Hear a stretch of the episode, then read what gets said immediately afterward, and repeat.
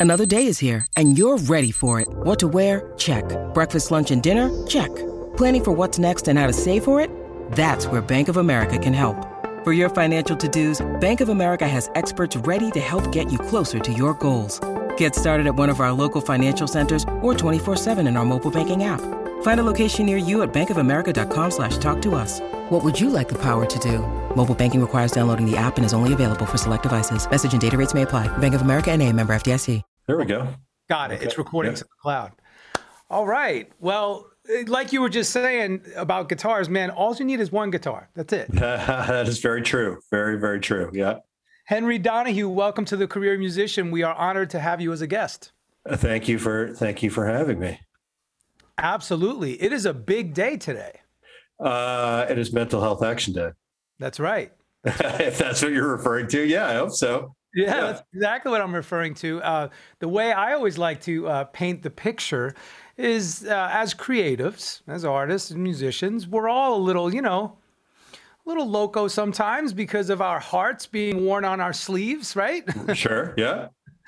So, uh, but to get serious and real with the matter, I think it's fantastic that you're willing to do this for us.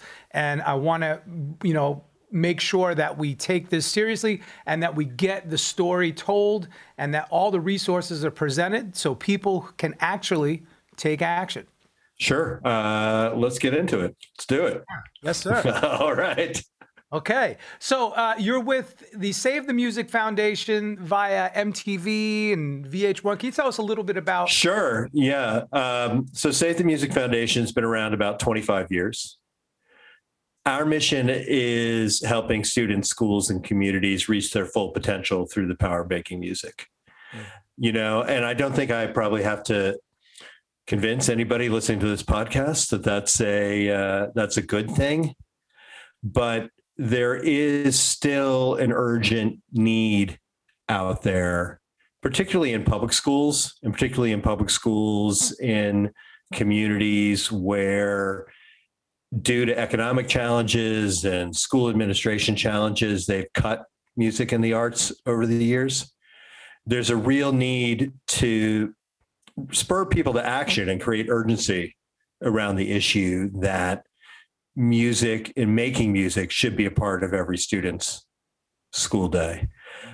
Right now, there are about 5 million students out there nationwide about and about 15,000 public schools in places where you know they've cut it downsized it or you know never never had it. And and, and that's not okay. And so our mission is working with schools working with communities so that when they bring music back to the classroom and the school administration agrees to budget for a teacher teaching music during the school day then Save the Music Foundation is there alongside that school and that school district and that community with everything they need to get that program off the ground. So we've uh, donated instruments to uh, over 2,000 schools over the last 25 years. We've worked with hundreds of school districts. And now the program has evolved to the point where when a school comes online, and we have over 150 new schools coming online this year, they get instruments, but they also get books, they get the stands, they get increasingly more and more technology. So digital audio, audio workstations, synthesizers, MIDI controllers. Uh, we do a lot around supporting the teacher. So making sure that the teacher is successful when this program gets off the ground. And we full-time advocate for, for music education Okay. and bringing it back to, to mental health mental health particularly you know over the last several years and we've seen the toll that the pandemic and being out of school um, has taken on on young people music is a powerful powerful tool in making music for resilience for recovering for getting students back in school and then um, working together through all the sort of thorny issues and challenges that that have come up from a mental health perspective Man, that that is incredible. There's so much to unpack right there in that opening statement. So I'm gonna I'm gonna uh, you know pick little certain things here and there. Um, we all know that when you are feeling, let's just say, like you said, due to the pandemic and whatever, or just normal life, when you're feeling a little down, depressed, one of the best remedies is exercise, right? So you go out for a jog, you go for a walk, you play some, you shoot some hoops, whatever it is, and you're like, wow, I actually feel a little better, right? You get the endorphins going, and that does it for you. Uh, so all of the school systems, or most of the school systems, from what I understand, still have athletics and sports, you know, fully funded. Correct? Hundred percent. Yes. So I, I was just in uh, I was just in Louisiana, and there was a massive lobbying effort from the football coaches and communities in Louisiana to make sure that football came back uh, as soon as possible. And don't get me wrong, I love football. Yeah. You have a you have a big football program. You need a band, and so I'm oh I get on a phone call with a you know a principal and a superintendent, and they bring the football coach. Uh, I'm overjoyed. Uh, yes, but yeah, continue with that thought. Hey, We're back. You you kicked me out. yeah, we, we're back. We had a little uh, a little glitch there. Okay, so I'll pick up. So. Uh, like you were saying, yes. So when you talk to football coaches, that's a great in. You need ma- you need a band, you need music. Uh, so the the parallel that I'm drawing here is, you know, just like athletics is kind of really important to our mental well-being and and overall health, music is the same. It's synonymous.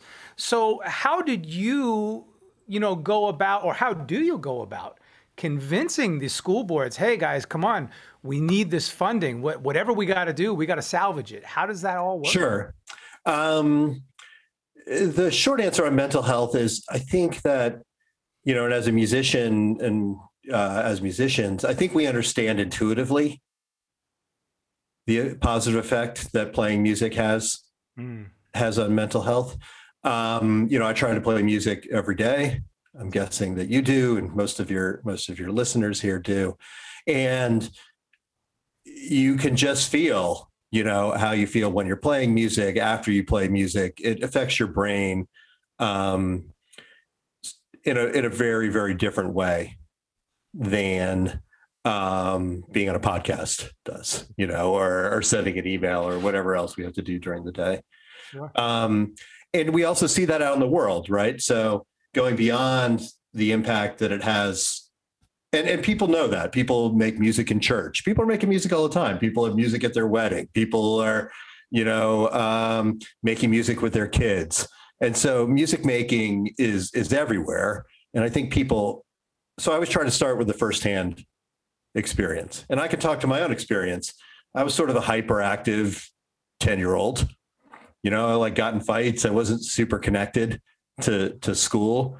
I remember the day that the band from the middle school came down to the multi-purpose room in my Maryland elementary school and like did the demo of like this is what band is all about. Yeah. And they had a duo. Um, both kids who, who I knew growing up and, and knew before, during, and after. One was on trumpet, was one was on drums, and they did rock around the clock. And it blew my 10 year old mind. You know and from that day on that's what i that's what i wanted to do. Um you know so i picked up the trumpet and i played that. I eventually picked up the guitar. I was in musical theater. I was in show choir. I was in uh, every possible mu- you know uh, musical thing that i could get my hands on. And it gave me a peer group at school. It gave me a reason to come to school it gave me a connection to my education it gave me a way during the school day to express myself in a way that that other parts of school didn't. So I usually start with myself, my personal story, connect with, and I think in any kind of advocacy, that's really where you need to start. Mhm. Um, and then people can look around their community. When you think about vets, um, and I'll give a shout out to another amazing nonprofit, um, Guitars for Vets. Uh, I don't know if you know Patrick uh, over there. Um, we've been connected with them through Gibson. They work in VA hospitals Oh, uh, all around the country. Um, you know, music therapy for for different kinds of uh, students. Uh, you know, they what you see in among um, you know older people and the impact that music had on them. My mother, uh, before she passed, had dementia, and playing music for her, connecting, you know, to those songs, she could remember every word for every Simon and Garfunkel song and every Beatles song. and so, yeah, I always music is everywhere. Music is an incredible part of people's lives, everyone's lives.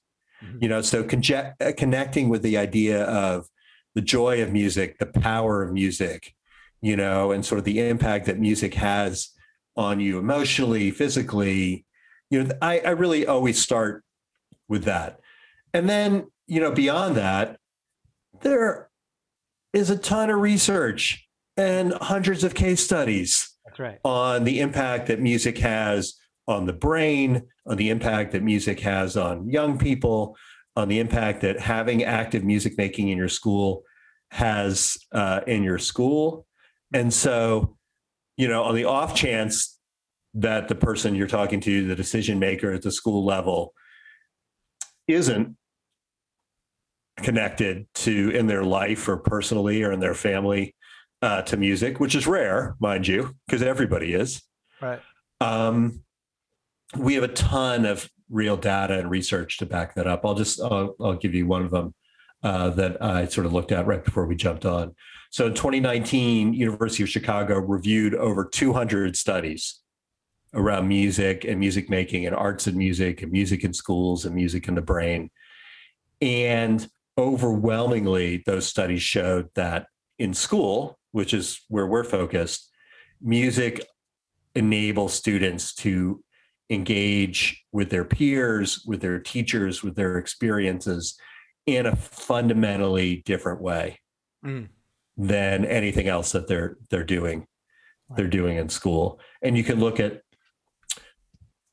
studies that the NEA, National Education, I'm sorry, the National Endowment for the Arts has done.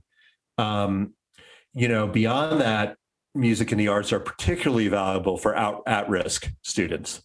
Right. So, so students who are have a challenging situation at home, or you know, in their lives outside of school.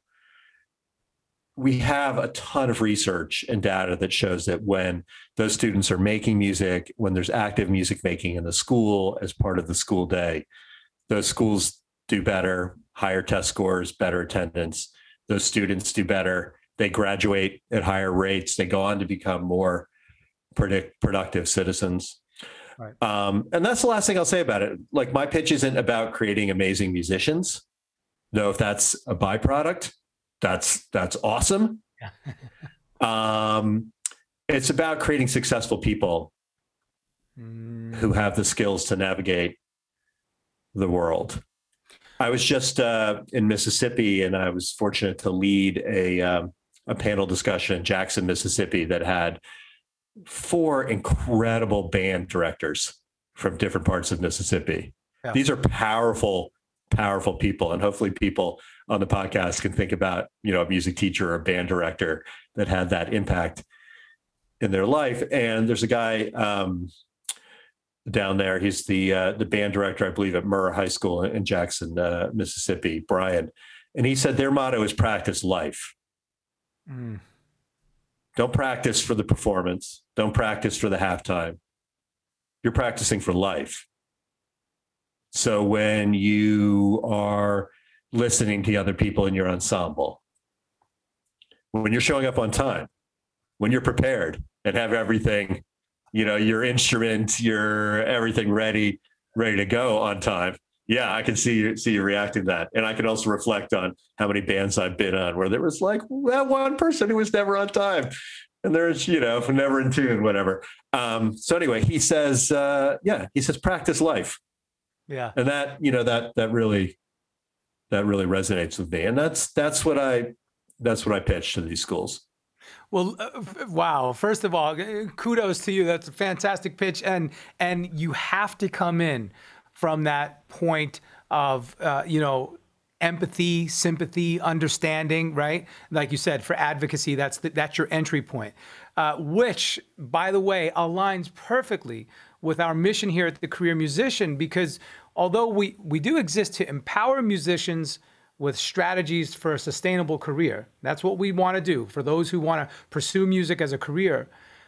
But we hold you to a higher standard. I'm actually releasing a book Monday, and it's about your your moral value system and what you adhere to. So that goes perfectly with practicing life and the fact that you want to make better people, not better musicians, because to be a musician, you need to be a good person first. You need to understand who you are, have a good grounding in it. You need to have good self esteem, right? And all these different things.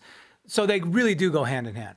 Yeah, it's funny, uh, you know, and I, am sure you can uh, uh, imagine this. You know what principals at schools really, really love? They love a wonderful holiday concert.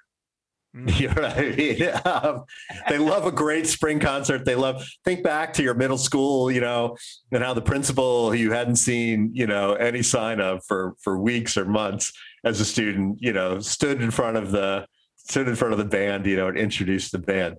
And again, I love that. I love the principal loves a good winter concert. I love a football coach who loves a, a good drum line or a band at, at the game. Um, but when it comes down to being advocates, uh, again, that's not really what we're all about. Like, I love the kid who's really not such a great musician, but just loves it. Right. Yeah. I mean, I just get such a kick out of, uh, here's how I explain it to people. I go to pe- other people's kids, like elementary school recorder concerts. Imagine that you know what I mean? And so I just love it when a kid is like clearly not doing it right. Yeah. And you know, especially with the recorder ensembles, sometimes oh. that's rough. That can be rough. remember um, days? I remember mine. It was like this this off yellow kind of beige with a green case. yeah, I mean, so but I love when a kid is just maybe he's not doing it right, but he's super into it. Right, right. You know what I mean? And you so yeah, I mean, so yeah, I mean, I would love to, you know, talk about it and I, you know, um, hear from you and and also uh, you know, because when I say music to people, we start talking about music. Uh, and podcast listeners can't see this, but we both have like a bunch of guitars and music stuff, and you know, in the backgrounds here on the on the Zoom, like, um, you know, people light up Right. When you talk about music education, sometimes people don't light up. Hmm. You know what I mean? Because they're like connecting it to something that maybe in their experience was like, I don't know, their mom making them take piano lessons or some or something like that. Well, and so my question to you and you know the the listenership is how do we like make that connection for people? You know, would you have the joy and the transformative power of music in making music? I mean, everyone listens to music, but if you're a career musician, you know, you're make every day you're making music and you're deeply invested in that. And so how do we connect sort of the joy and transformative power to that to people's music education experience? You know, that's that's my challenge out there when I, you know, I'm talking to people who are in the in the industry or in the biz or, you know, in in music and doing it doing it full time. Yeah, that, that's a fantastic Here's how I break it down. Uh, you know, like you said, professional musicians, we do music 24 7 oftentimes whatever profession you're in so if you're in plumbing electric or you know some kind of uh, you know physical labor job like that or if you're in accounting or law whatever it is when you go home in your spare time you don't want to do that job anymore. You're done. You just want to like okay don't i don't want to read another law book or a contract I don't want to touch my own kitchen sink because I just fixed five of them for other people today, right? Whatever it is. Well, for music, professional musicians, it's very much the same way. When we're not working, oftentimes we don't want to listen to music. We listen to talk radio or we listen to audiobooks or, you know, podcasts or we listen to nothing. We, nothing. We listen to silence, you know, silence truly is golden. Right.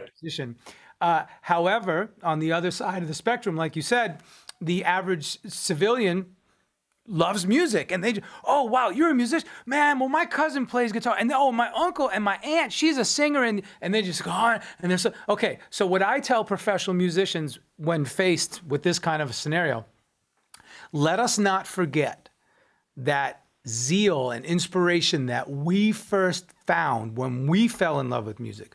When the music bug bit us when we were 10, 11, 12, whatever age we were, I don't. If we were 20, when, when that inspiration hit, we got to remember what that feels like because that's what we have to tap into. So now if I'm tapped into that as a professional, and I have all of these people, you know, in the audience or just like you said, in the in the wings that want to talk to me about it, now I can come up to their level and be like, okay, yes, oh, I love your your appreciation for it and your excitement about it, right? We have to meet that zeal with zeal. And that's how the, the conversation can meet like this. And then that's also an opportunity for us to show that same person that the education of music is not boring because you can teach like you said you can teach youngsters how to play the ukulele four strings and the joy on their faces is like whoa and i could teach a 60 year old how to play that same ukulele chord or song and the joy on their faces is the same so Right. you know and now that's breaking it down to its most you know a fundamental part right there but i'm not going to start teaching you about you know extended harmony and the theory behind figured bass you know but Right. the basic premise of it can be enjoyable it's just like any other teacher a teacher who teaches history in you know in in in uh, you know fundamental school they got to figure out a way to connect with their students otherwise it's you know it's just boring Yeah, I mean that's that's a great point, and I, I think that it comes back to you asked sort of about the history of Save the Music. Um, so Save the Music um, lives as its own independent nonprofit. okay Good big fact is we were started at VH1. We love VH1. You know, people a lot of people remember Save the Music from the the diva days. You know, Aretha Franklin and Celine Dion, Whitney Houston, and again, we're we're very very grateful to that. Um, but now we get about five percent. These days, we get about five percent of our budget from MTV and VH1. Mm, So that's we're and really that's freed us up to I think develop a much more impactful program. So our impact on the ground and our engagement with communities is probably two or three times larger than it was back back then. And getting back to your point, one of the big changes that we made that's driven that growth is that we don't come to a community with any kind of fixed agenda about what kind of music they should be making. mm, So I'm not an advocate for, you know, officially for any any kind of music. Like I, you know, and in point of fact, it would be so I was just in New Orleans last week. We have an amazing amazing New Orleans program. Uh, it would be pretty dumb for me to roll into New Orleans and start telling anybody anything about music. right. So um really what the f- driver behind any of our programs and any of our community projects are is sitting with the people in that community and understanding what music are they excited mm, about making. Mhm. that's right. And you know um, so Save the music was traditionally known for like middle school band and strings programs which we love. Like i said middle school band programs saved saved my life uh, and we still do a ton of those. But we found that when we go to the community and we spend time with the people there uh, the educators people in the music ecosystem in a community. You know the biggest factor in whether or not our investment in a program there and partnerships there are sustainable or whether the teacher and the community and the school and the students and the families are excited about the music Right. they're making. Right. And and that can lead us into all sorts of amazing directions. So these days again we still do a ton of band grants and string grants we've seen a huge growth in elementary music Mm, so in students um, you know uh, playing recorders and ukuleles and uh, world percussion. And uh, you know those orff xylophones that have the scale where and students don't have to learn how to read music right they can play you, you know the orff you have one you have I one just- there I just used one on an indie documentary that I scored. Hold on, I gotta go. Oh, that's awesome. Okay, I see. I, and see, that's the whole thing. That's the whole joy of it is that it's fun when you exactly and you know what with five or fifty, right? yeah as you know take that thing out of the case you can start yeah the yeah like uh that's like a metallophone or is it a xylophone Uh, I guess. What's the difference? I never knew. uh there's like different sizes and different keys and the you know Well, so I, Yeah, this is metal. This is you know. Uh, whoops. Yeah. Yeah. Yeah. Little little kids can start playing those things right away. Your Yeah, metal your metallophone like uh yeah crashed the Powerphone. And then what do you call this? Is it the harmonium? Oh yeah, look at that. Yeah, that's awesome. That's like uh I was just uh I just went to see Gang of Four and they have a couple songs where they, they have a harmonium on it. There you go. And and the, the crazy part is, so this is a great tie-in that these are instruments you can use to educate people on the most fundamental musical level, right? Exactly. I yeah. just use those two instruments and the ukulele for a film score that I'm doing. So exactly. it runs the whole gamut. And then yeah, and so I think that really the takeaway is that when you listen to the community and you gauge engage with the community and the educators and the music ecosystem in a place, Right. um, that's led us into a lot of new directions in terms of the grants and investments we make in schools. So we've seen huge growth in those elementary programs. Uh, in middle schools, in the last just two years, we've seen a, a big uptick in mariachi. Ah. So student programs in places like LA, where you have you know large Mexican American populations, and they're really students are excited about connecting with their culture, you know, in an authentic way. And so mariachi has seen a big uptick. And then at the high school level, we've seen a ton of growth in beat making, producing, DJing, uh, songwriting, all those things. Well, something that really caught my attention when you were talking earlier about the instruments that you guys, you know, make available to all of the school systems. You mentioned DAWs, digital audio workstation. Yeah, yeah, sure. That's fantastic because a lot, like you said, a lot of the kids, especially in that teenage zone from late middle school all the way through high school, that's what they're into. They want to learn how to produce and make beats, right? Hundred percent, and we see that when you introduce music tech to the high school curriculum, it pulls in those music kids. Yep. You know, so you have kids who's pretty serious music kids, and that's like that's the music they've been making at home and listening to in their earbuds. You know that they take out when they come and you know play the French horn at school or whatever. And then it also pulls in the kids who are like, "Hey, wait a minute, like this sounds cool." Sounds cool. Yeah, so we have a school. We we have a school in Newark, New Jersey. Um, big high school, uh, right in the middle of Newark. They have about sixteen hundred kids there. Eleven hundred last year signed up for music tech. Come on. I mean, that's huge. And, you know, I was going to say, I went to a um, performing arts high school in the 90s and I signed up with those classes as well. I was at the cusp, the beginning of MIDI, right? Musical instrument, Yeah, digital yeah. interface. And those classes, my electronic music classes, got, man, they were so dope. I love those classes. Yeah, and I'll tell. So I'll tell you a little more about it. So the it's called the J Dilla Music Tech Program. Dilla is our is our patron saint, uh, and so um, the background is uh, we we had an inkling probably about five years ago that this was a direction we were going because we saw so much demand from the schools. Uh, and it used to be called the music tech, the State Music Music Technology Program. Uh, we announced that with, with Steve Aoki and DJ Khaled with a lot of fanfare. And then some people on our board and other people were like, "Hey, you guys, you got to figure out a better name, a better name for this." Uh, so they brought in uh, Pharrell and his agency team at I Am Other, and I said, "Okay, like, uh, what should we what should we name this?" And they're like, "Listen, you need a patron saint." This gets back to how you do advocacy. Uh, and in this case, they were they're better at it than than I am. Um, they said you need a patron saint for this. You know, like Jimmy V on the at, on ESPN for like the V Foundation. You. Like you can picture Jimmy V like running around the court trying to find somebody to hug. You know, when he won won the, the game, you know, the the Final Four. He's like, you guys need a patron saint. So when you say the name of this program, then people, musicians, producers, people in the business immediately know what it's all about.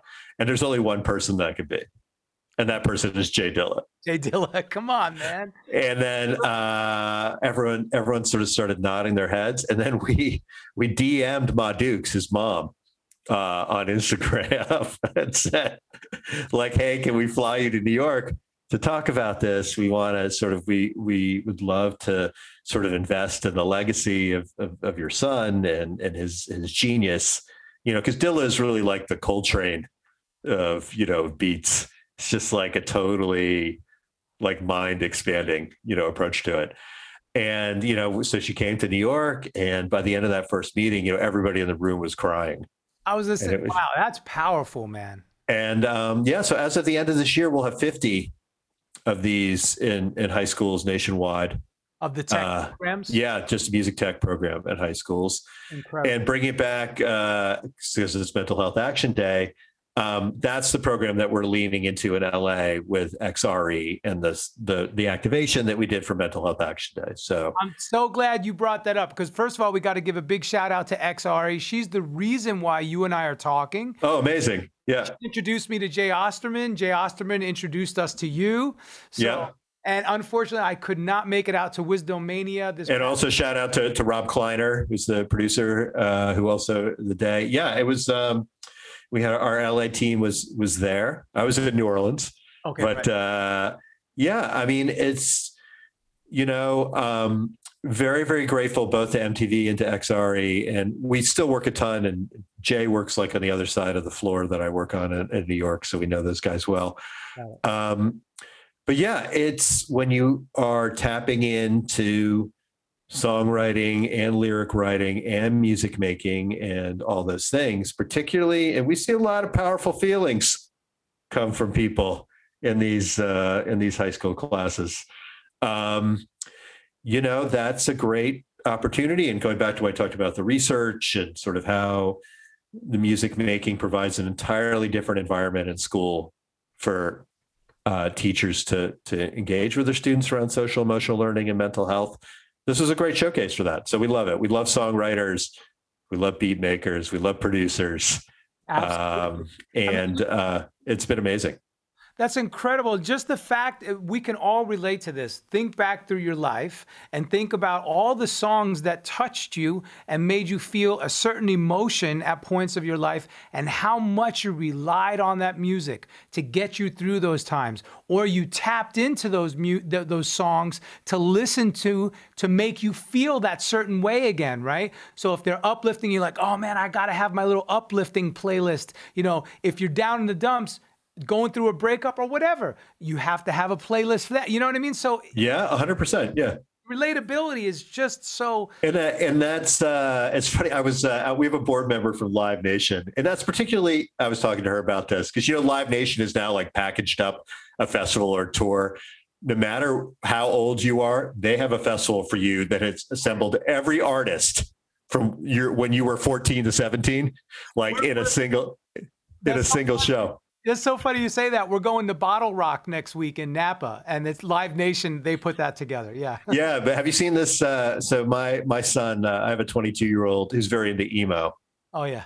and they have a. Fe- have you seen this When We Were Young festival? Yes. Yeah. yeah. You know, if you Google when we were young, like the what comes up is the the one of the top queries is is when we were young real because they have assembled every possible emo band. You know, from My Chemical Romance, Yep. you know, to Dashboard Confessional, um, you know, and it's um, and that's a great example, which is is. you know emo and being that age Yeah. and you know it's uh i took my son because i love punk rock and i love metal I, I took him to a lot of Warped tours There you go. uh you know what i mean and it's um yeah to your point it's it's super powerful and i think everybody has music that they can relate to in that in that vein you know for me really so again i grew up in maryland uh in the dc suburbs in the 80s which at that time was the center of the punk rock world yeah. you know so uh you know i saw fugazi's very first show Mm. you know i saw bad brains Wow. now now now i'm like one of those crotchety old guys that i see people wearing those t-shirts all around well, it's funny. i'm I, like I was know, right up. I was right up 95. I was. I'm from Long Island, New York. So, yeah and I grew up in the 80s. So I know exactly what you're talking about, man. and you know that to me um uh was such a powerful combination of the power of the music Mm. the power of the positive message Right. That the music related you know and uh, i'm not going to go down the rabbit hole of you know straight edge or or whatever but but all in all bad brains minor threat the Dischord bands showed how you could make very, very powerful, very hard rocking music, ha- couple it with a positive message. So the message of Bad Brains is PMA, positive mental attitude. Um, and operate in the music business with integrity. Ah, but You know what I mean? You just said, well, hold on, hold on, hold the phone. Yeah. Please. You just uttered a mouthful. Man, that is incredible. You gotta, you gotta say that again. You gotta reiterate that because that's powerful. Right. So, uh, and I'll add on to it. So, if you think about uh, DC Hardcore and Dischord and Bad Brains and all those bands, Mhm. those are amazing examples of bands that rocked Mm. and rocked hard and didn't take any shit from anybody Yep. and did it with a positive message. So again, the message of Bad Brains is PMA, positive mental attitude. I mean, Uh, there. Come on. Um, you know, extended that message to the scene. So, like, I mean, I know that people, this is, it's sort of become a bit of a cliche, you know, Ian MacKaye lecturing people from the stage at, at Fugazi shows. But all these ideas that came out of that around girls to the front, and maybe after the show, we ought to go down to the South African embassy, you know what I mean? And uh, protest against apartheid. And that everything was all ages and we were going to do it ourselves you know um, and you think about the lasting legacy of that to have been involved in that for me and to be at those shows and to know those people a little bit Man. it's incredibly inspiring and inspires me to this day i was on c-span uh, talking about music in schools Nice. uh, and at the end, they're like, well, you know, do you want to give a thank you or say anything else? And I was like, well, I grew up in, in around DC and I'm here today in DC. So I want to thank, you know, Ian MacKaye at Dischord Records. and I'm sure nobody on this on C watching CSN knew any idea what I was talking about. Um, and yeah, that was a really, that's a powerful combination for me that, you know, informs my work to this day like what kind of artists do we want to work with what kind of um you know students ex- student experiences do we want to create so when an artist comes to a school what are we trying what are we trying to do there are we trying to have a you know marketing opportunity for that artist and create content for them and their socials while they're on tour yes and but we're not going to do something that's not a worthwhile ex- experience for the for the student. So one of our culture code values that say the music is students first. Oh man. So I you know, so first. I love that because how are you going to edify the student body? How are you going to bring them, you know, power, right? Empower them. yeah, and so stu- the students are like you know this is sort of a moral philosophy concept, but they're ends unto themselves, right? So how do we create? And they're not means to an end. They're not people that we're casting in an Instagram video for an artist. Mm-hmm. You know what I mean? So, so anyway, all which is to say, yeah, people, yes, to your point, very, very strongly relate to music in an emotional way, Yes. particularly the music that they experienced and made when they were in their their teenage years. Yeah. I was super fortunate looking back to be part of a scene in a punk rock scene that embodied a lot of those positive values, you know, that we're trying to relate. And then um, I uh, I do want to add, like, I'm amazed to be on a podcast called The Career Musician because I wanted to be a career musician.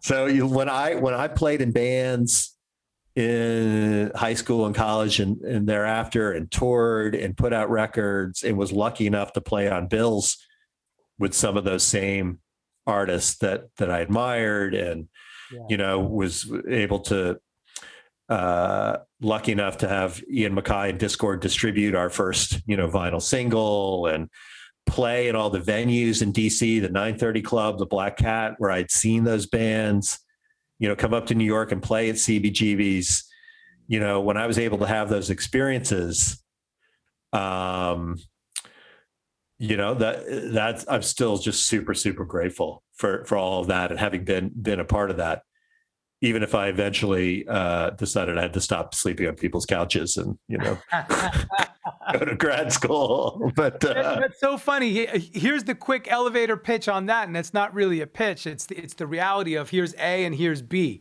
So to be a career musician, it all starts with a decision. Do you want to pursue the artistry? Do you want to be you know a solo artist or a, or an original band? or do you want to go back up other artists and bands? So that decision I made early to be the backing guy. I was in the backing band, you know? And right. Through that, you can monetize your talents, okay? But, you know, my dad always used to say art and commerce don't mix. And to a point, he's absolutely right. It's impossible to find that, that, uh, that fulcrum point where they do converge, right? That convergence. However, if you can subsidize your art by attaching your talent to others who have already scaled their business. Now you can start to right, right. So that yeah, I, I and I have so much love and respect for anybody who's making a living making music. I, I would I would do any of those things tomorrow. I'd drop it all tomorrow. Someone would be like, "Hey man, you gotta like back up this, uh, you know, come come play guitar with us on this like 45 city tour." Yeah. I'd be like, great. What time? What what what time do we leave? Yeah. yeah that's it. I love it. All right, I have a quick few more questions for you. Yeah, please. Yeah. Today, May nineteenth, being Mental Health Action Day. Uh, what can people do to take action? Now, I know about a little bit about the action items, but I'd like to hear it from you. And I want people to really do this stuff really for themselves, right? Yeah, and I and I and I thought about this specifically around uh, around musicians, right? Because that's that's where we that's where we live and breathe and work. Um, and the first thing I always tell people is there are so many amazing nonprofits doing great work mm. in this space. Um, I mentioned one of them earlier, Guitars for Vets. Yes. Guitars for Vets, incredible organization focused on mental health. Um, they have chapters in almost any city where somebody's going to be listening to this podcast. They always need um, uh, guitar teachers, songwriting instructors. What they do is run a program in, at the VA where vets, um, who you know, many of whom have chronic mental health conditions, uh, can sign up for songwriting and guitar playing classes. Um, they have a really great sort of therapeutic angle to it, uh, particularly for people who are working through, uh, you know, post-traumatic stress and those kinds of things. And it's a wonderful program. It's run by a guy named Patrick uh, out of uh, Wisconsin, and they are all over the country. They're always looking for volunteers. They're always looking for people who can play guitar, teach guitar, you know, not teach people to be virtuoso guitar players. And then at the end of the, each program, if you complete the program, you get a guitar. Get a pretty nice guitar, usually from Gibson.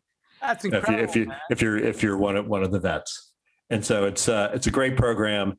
Uh, I'll also give a shout out. We work with, uh, and I'm a great admirer of a number of programs that work with um, on a similar program, teaching music, teaching songwriting to uh, people who are in or have been diverted from the criminal justice system. Mm. Um, similar. So there's a higher bar here. There's actually a bit more training that you need to do to actually get into a correctional facility uh, and and teach music. Uh, so one that we work with in LA uh, is called Jail Guitar Doors. Okay. Quickly tell you the quick story. So if people are punk rockers, they'll recognize that Jail Guitar Doors is a song by The Clash. Um, it's about a guy named Wayne Kramer, who is uh, one of the founding members of the MC5. If you don't know the MC5, they were on the ballot for the Rock and Roll Hall of Fame this year. It's crazy that they weren't elected. MC5 were the rockingest. Yep. They did kick out the jams, mother effers. Um, and so Wayne, after he left the MC5, uh, went to prison uh, on a drug-related charge, and then the Clash wrote a song with him. And fast forward to the to now, Billy Bragg and Wayne Kramer started up this thing called Jail Guitar Doors, which works with uh, incarcerated people, mostly in the California system, and then young people who've been diverted diverted from uh, the justice system. Uh, and in the prisons, it's mostly around songwriting and music making, guitar playing. Uh, with young people, it's around digital audio workstations and engineering and producing. They have a beautiful new facility right down on Fairfax uh, in LA. Um, and so check it out, uh, Jail Guitar Doors. Um, there's also another California based thing called Give a Beat that we've worked with that's more around the beat making and DJing and producing. So, similarly, if you understand sort of how mental health challenges uh, can potentially lead to a justice uh, involved situation, um, these guys do amazing work. And then, you know, um, I'll also give a shout out, and this isn't new news to any people, anybody, you know, music, musicians on call and, you know, all the stuff that, that, that they do is great. So I would, the takeaway is there's always somebody local to you who has a local or national nonprofit who's doing great work mm. and can connect you to um, getting involved in something with a group of people that you're passionate about working with, be it young people, or veterans or um, uh, people who've been ensnared in our criminal justice system uh, for various reasons. Like anything um, else, it starts at the community level. Get involved with your community. A hundred, a hundred percent. You know, people. You know, I think a lot of times people, particularly artists, go down this road of like, well, I'm going to start my own nonprofit. Yeah um you laugh uh it's a very common situation right there's a lot I, i'll refrain from opining on it but what i will say is there's a lot of nonprofits in the us there's something like one nonprofit for every 10 people in the, in the united states. uh so uh and a lot of them i guarantee that there's one already doing great work around music and a community that you care about local local to you.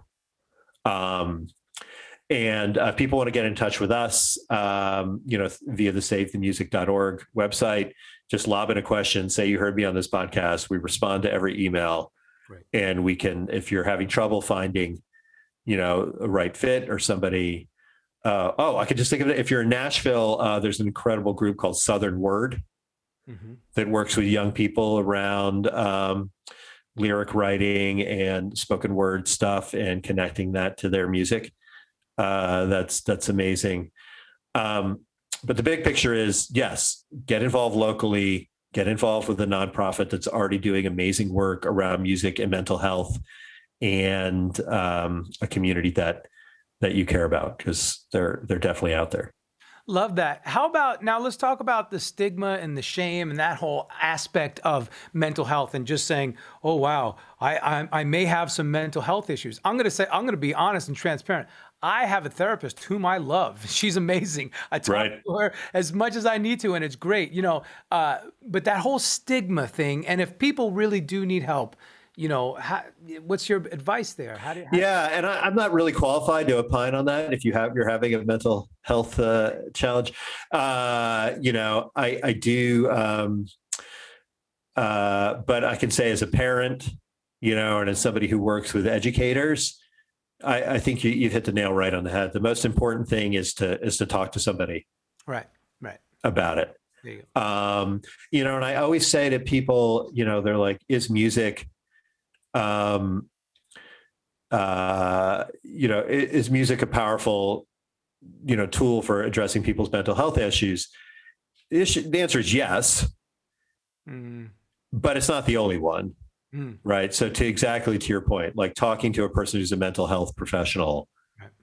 you know what I mean, and then uh, figuring out how to integrate integrate the power of music and your love of music making and all those things can be a very powerful part of that plan in my experience right. but you know i don't want to give anybody the impression that it's a substitute for you know, no. finding a finding a great therapist. you know, Look, you know, life life happens, right? And we all go through life circumstances, and you know, it, it's a good thing to identify with others, and that's what I think sharing does. When you when you open up about something, and it can be in confidence with one other person whom you trust or several others, but when you realize that you're not the only one going through it, and that oh wow, other humans have experienced this there's there's a, a, camaraderie that happens through that process, right? That's right, and I think it's a it's it's uh, you know that's that's a big that's a big breakthrough and a big revelation for people. I will say though, and just getting back to the the music classroom part of it, we have seen a lot of these mental health techniques, you know, come the other way, and I think and I know that XRE did this as part of her uh, session. I also want to give a shout out to um, you know some other people doing great work in this space who are music educators and are bringing some of those mental health um, uh, strategies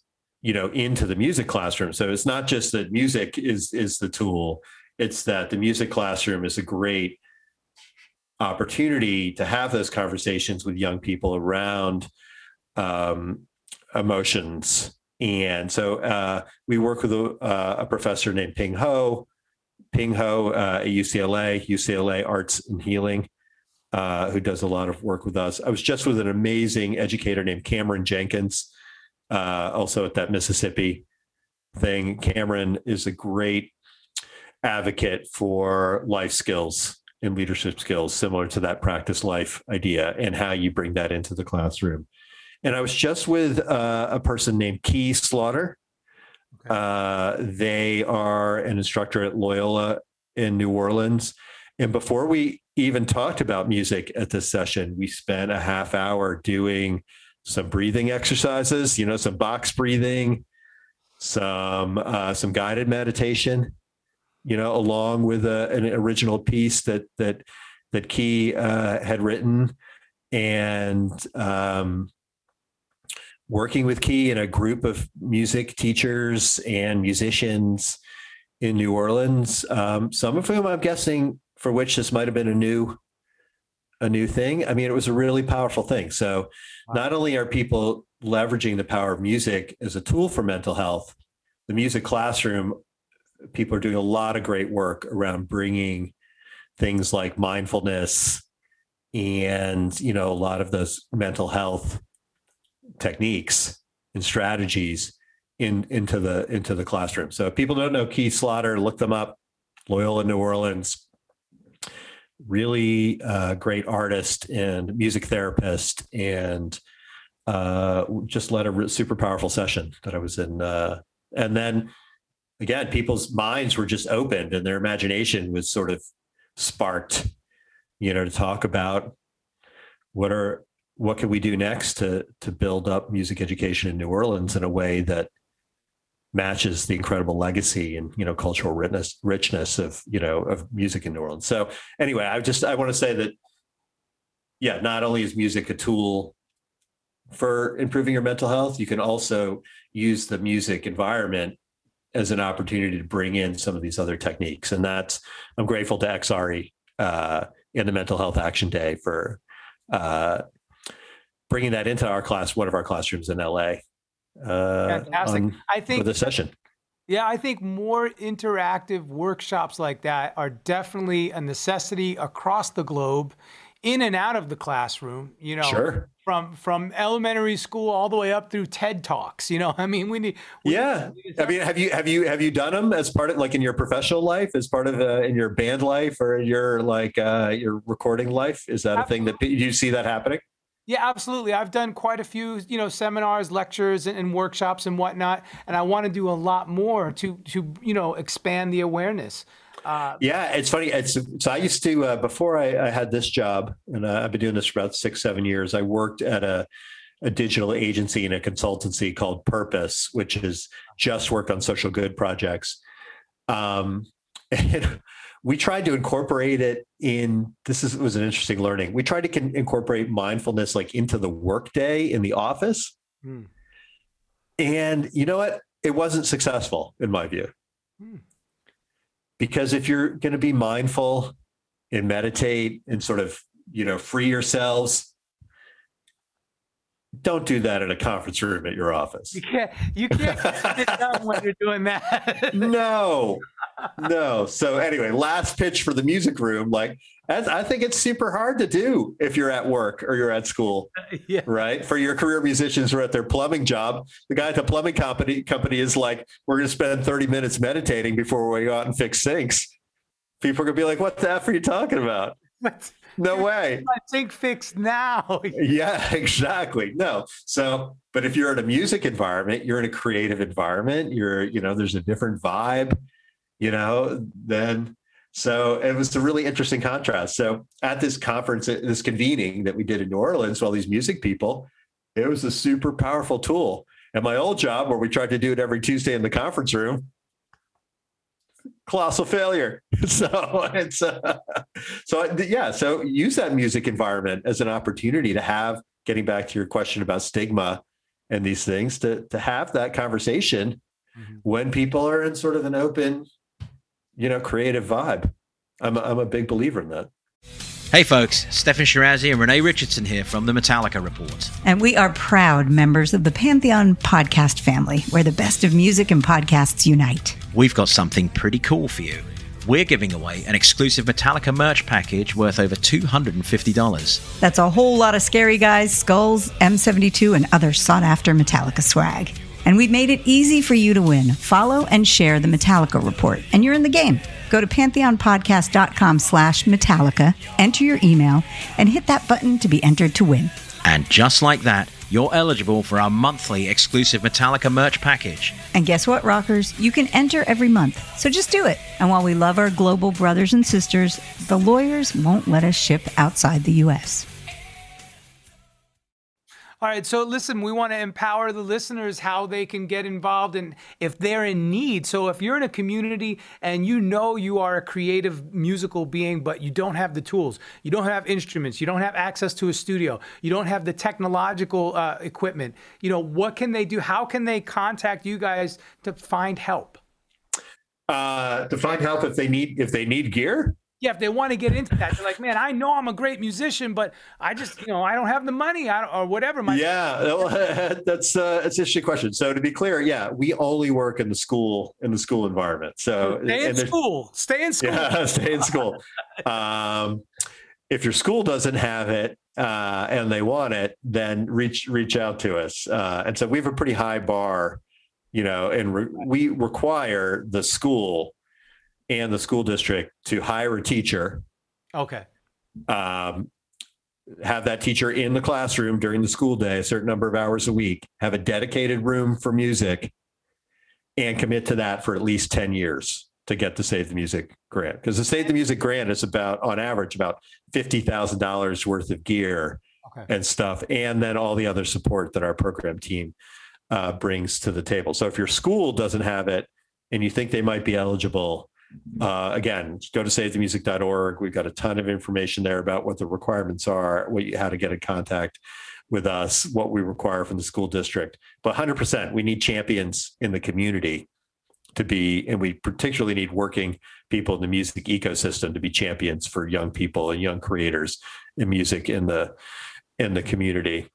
Um, if you're yeah, go ahead. Yeah. Is my research correct? And you guys have helped over 2,000 schools already? Yeah. Yeah. Yeah. And it's, it's growing very rapidly. So we're going to do invest in another 150, 160 schools just this, this coming, this coming school year. Wow. Okay. Um, yeah, and one of the reasons the program is so successful and sustainable is we require a lot from the school district. School district needs to step up. We don't we don't support art on a cart as, as we say. You need to have a mu- you need to have a music room. It needs to be scheduled during the band day, uh, the school day. You need to like it needs to be a real real class that kids can sign up for. And if you you know don't stick with it for at least 10 years, we can come and, and take take all the stuff back. Which rarely happens, which rarely happens by you, uh, mind you. Um, it's a very sustainable, very about so while I've been here, we probably made six or six or seven hundred school investments all around the country, and roughly 99% of them are are still going going strong. It that's like since you've been there, that's like a hundred per year. That's incredible. Uh, yeah. Wow. Yeah, I mean, and we're that, and we're, that keeps yeah. you busy. and we're and we're growing and we're growing. Yeah. So so I I wanted. So, but I want to answer your question though. So, if somebody, um, so I will say this: there, uh, and we've been digging into this uh, quite a bit. Uh, there are a number of if you're a young person uh, so what they call sort of this opportunity youth category like you're between 18 and 24 so you, if you're in school uh, then Save the Music, you know, I think that's that's where we operate. If you're just out of school, you're trying to figure out how to make your way uh, in the world. There are a number of programs. Music Forward, which is out of Live Nation, Okay. is a great place to start. They do a lot of just like basic how tos, Mm. both around performance, production, the business, those sort of things. Um, there's an organization called Notes for Notes that works out of uh, Boys and Girls Clubs uh, that does a lot of after school programs in cities around uh, digital audio, audio workstations, performing. Um, I actually just saw they have this somehow at Best Buy. They have like like D8 DAWs and synthesizers and like computers like at your Best Buy. Um. So um, uh, and then yes, there are a lot of local programs. So we work in New Orleans with a group called Up Upbeat Academy Mm. that does a lot of this this work. Um, uh, yeah, if you're if for if you want to like go to a place in a program where they're teaching people job skills around music. Uh, we work Noelle Scaggs at Fitz and the Tantrum, who's from the front woman at Fitz and the Tantrums, and who is a powerhouse activist. Um, has a program called Diversify the Stage, Mm. which provides so if you're at least 18 years old and you have some live audio chops, Yeah. they want you. Like they'll they'll they'll subsidize an internship and a program for you to get on board at a festival or on a tour. Amazing. Um, so that stuff is definitely out there. It's less established and sort of more growing. That's why it's Uh, good that you're yeah. giving us the lowdown. Yeah. That's yeah, good. yeah. So, but um, you know, from the education side, there's a lot going on. Uh, community colleges, the the record labels, trying to get diverse people in for internships to learn on the business side of things. Diversify the stage, local programs, note for notes for notes. So similar to what I said about the mental health thing, there's almost always a nonprofit doing work in this space Okay. in in the music ecosystem in your town Mm. and so find connect finding out who they are connecting with them uh you know is a good a good start and then i'm sure you give people this advice about how to get into the business all the time like show up make yourself useful do good work I mean, you said it early on, almost an hour ago. You were like, "Hey, the musicians that show up on time, yes, punctuality. I could not preach it enough. punctuality like yeah Responsibility, business acumen, organizational skills, knowing how to budget, knowing how to present yourself. I mean, is your pickup working yeah, right? It's the power source for your pedal board on How well you maintain your gear and how well organized you are. I mean, come on. Yeah, yeah, yeah. Although I was talking, to, yeah, I'm I'm terrible at changing my strings. I was telling some, I was telling uh, a guy from one of the the guitar companies last week. I think it was the guy from Gibson. I was like, for years, I was like, you know, I love that dead string sound. I never change my strings. it's because I like because I like how it sounds. More than half of the guitars in this room have old strings on them. yeah, the reality was I was just too lazy to change the oh, strings. Oh yeah, changing strings is a job. That is no joke. Oh, I heard that. I heard that that woman who plays bass in Khruangbin has never changed the strings Well, there or you go. strings, but then it sounds incredible. And that's an old, dead '70s funk sound. Yeah. yeah. yeah, Okay, so I guess yeah, but for me, no. I just told people that because I was I never got around to changing them. That's so awesome. So listen, Henry, thank you so much, man. You've been so awesome. You know, I, I wanted to ask you this question earlier on. Uh, I kind of skimmed over it, but you kind of answered it in a roundabout way.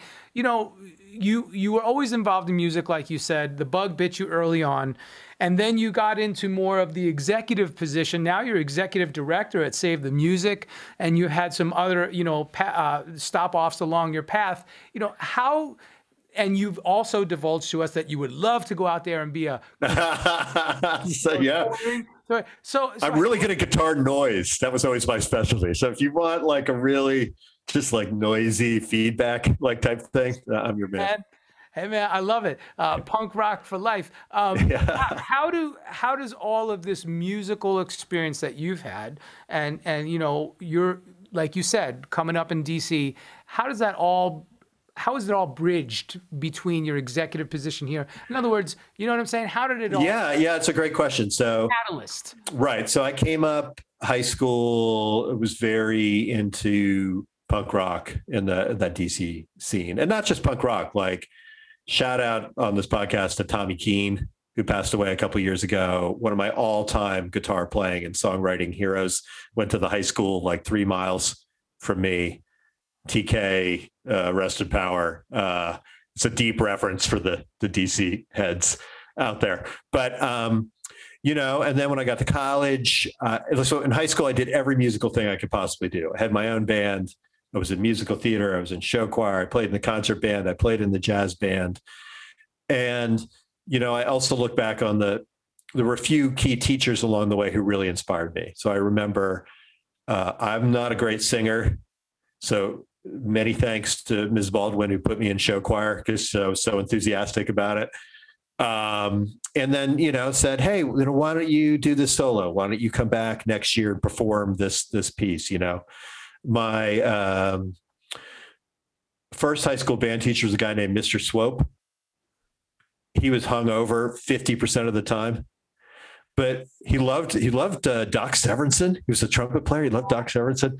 Um, but you know, Swope, not a great music teacher, but, all, but someone who always was like, Hey, you're good at this. Like you could do this. Yeah. Like, why don't you sign up for jazz band? And then when I got to college, uh, had my own band, did radio at college, was on a thing called uh, WHRB 95.3, the Record Hospital, which spawned a lot of great bands. Uh, Lemonheads came out of that scene, Galaxie 500. Um, uh, and then when I got out of college, yeah, I really tried to do it, man. I played a bunch of DIY indie bands, started our started my own little label. I was very, very committed to that DC ideal of we're going to play all ages shows we're going to write our own stuff we're going to get in the van we're going to put out our own our own records um and, and had that takes major tenacity man you got to be proactive well yeah you know what i was maybe better at that part of it than i was um at guitar playing and songwriting so but see that goes back to the whole concept of team it takes a team to create anything yep. substance, right? Everybody in the team has their little area of expertise. And we had an incredible rhythm section. Like I, have always been fortunate to play with great drummers. And so like uh, I have enormous appreciation for just amazing drummers. So, you know, at the end of the 90s, um, and I had a day job where I was doing fundraising for Democratic political campaigns. Uh, in both walks of life, I was sleeping on people's couches. Wow. Wow. So I went to I went to grad school. Yeah. And when I got out of grad school, um, I mostly worked in digital media. Okay. So um, and so I, you know, I did that and reasonably successfully, like at some doc, dark dot com startups, some some big media companies, some small media companies. Eventually, was working at this place uh, called Purpose, where we just did digital media for social good. Mm, oh. Uh, things. So we worked for Everytown for gun safety. We worked for uh, the ACLU. We worked for uh, brands like Nike and Unilever and Levi's that were trying to incorporate social good into what they did.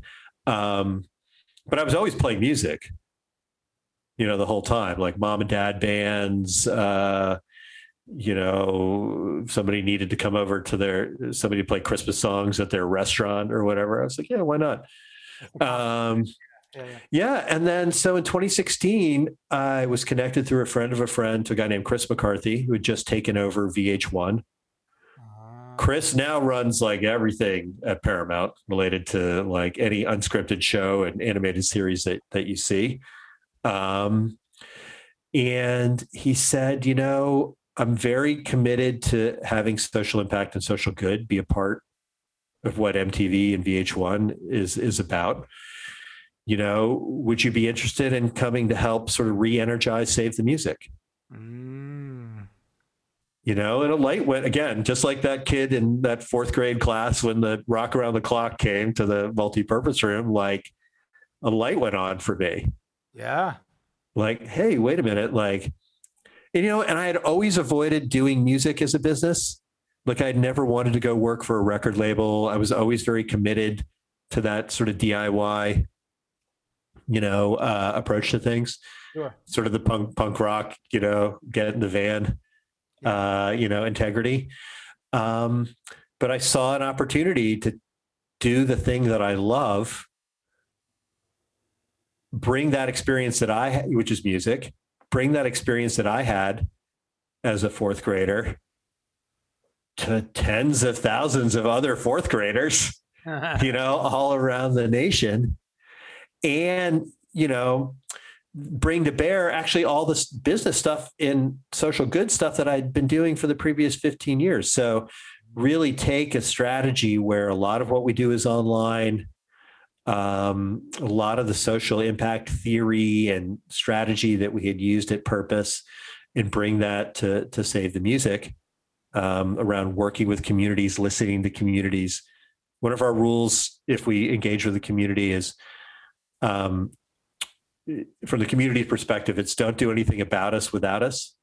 Mm. Right. And so it's going back to my point is I don't show up in any community, Detroit, Memphis, New Orleans, Dayton, Ohio, no matter where it is with a fixed idea of what kind of music people should be making. So, you know, I could take all that social impact experience and all that theory and all that strategy and you know um, knowing how to like navigate around the bureaucracy of a big media company like mtv because i'd worked at media companies and bring that to bear on something that i really really loved uh, and it's been incredibly satisfying and it, I, I do want to say it's not just me we have an amazing team there was an amazing team a core team already at save the music when i got there Hmm. of really committed people who were doing great work in communities and with music educators.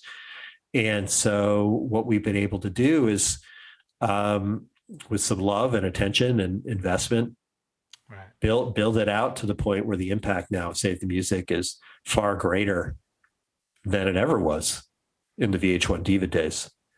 Incredible, uh, and that's so, what, and that's yeah. what you said earlier. I remember. Uh, Save the Music from the VH1 Diva days. That was, you know, uh, that was 90s, right? Some mid 90s. Late 90s. So, yeah, this is the 25th. This is actually our 25th anniversary year. So, 19, 1997. And again, just incredible love and respect to the people who came up with the idea. Yeah. yeah. You know what I mean? Um, and filled a real need and sort of raised around awareness and urgency around music in schools. That's right. Um, and that they sort of built the platform that we were then able to to build on top of uh, to create create what we're doing now. Incredible, man.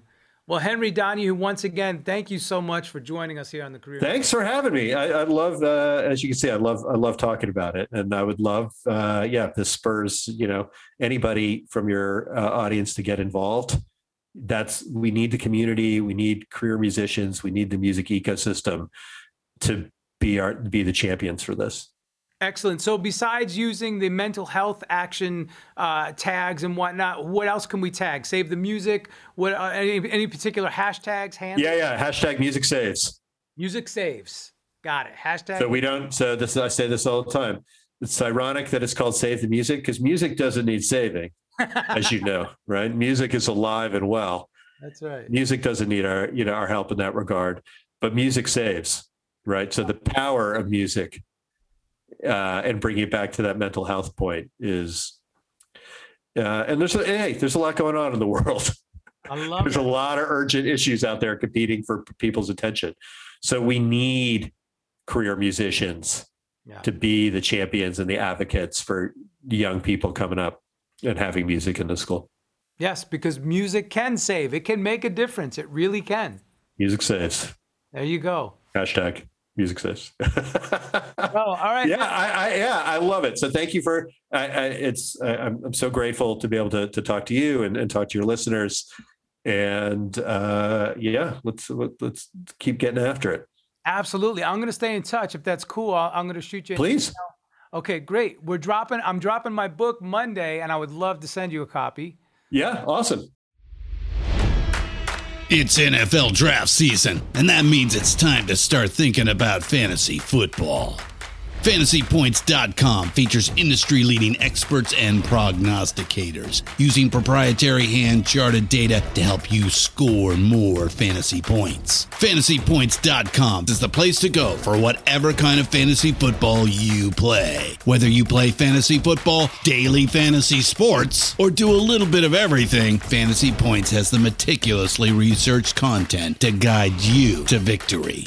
And why wait for the fall? Fantasy Points also covers the new spring football league, the UFL. Join the guru, John Hansen, Scott Barrett, Joe Dolan, and other massive names in the fantasy football universe with an exclusive offer. Use code Pantheon for 15% off any fantasy points package, including the all in package, with access to every article, tool, and data nugget that Fantasy Points has to offer.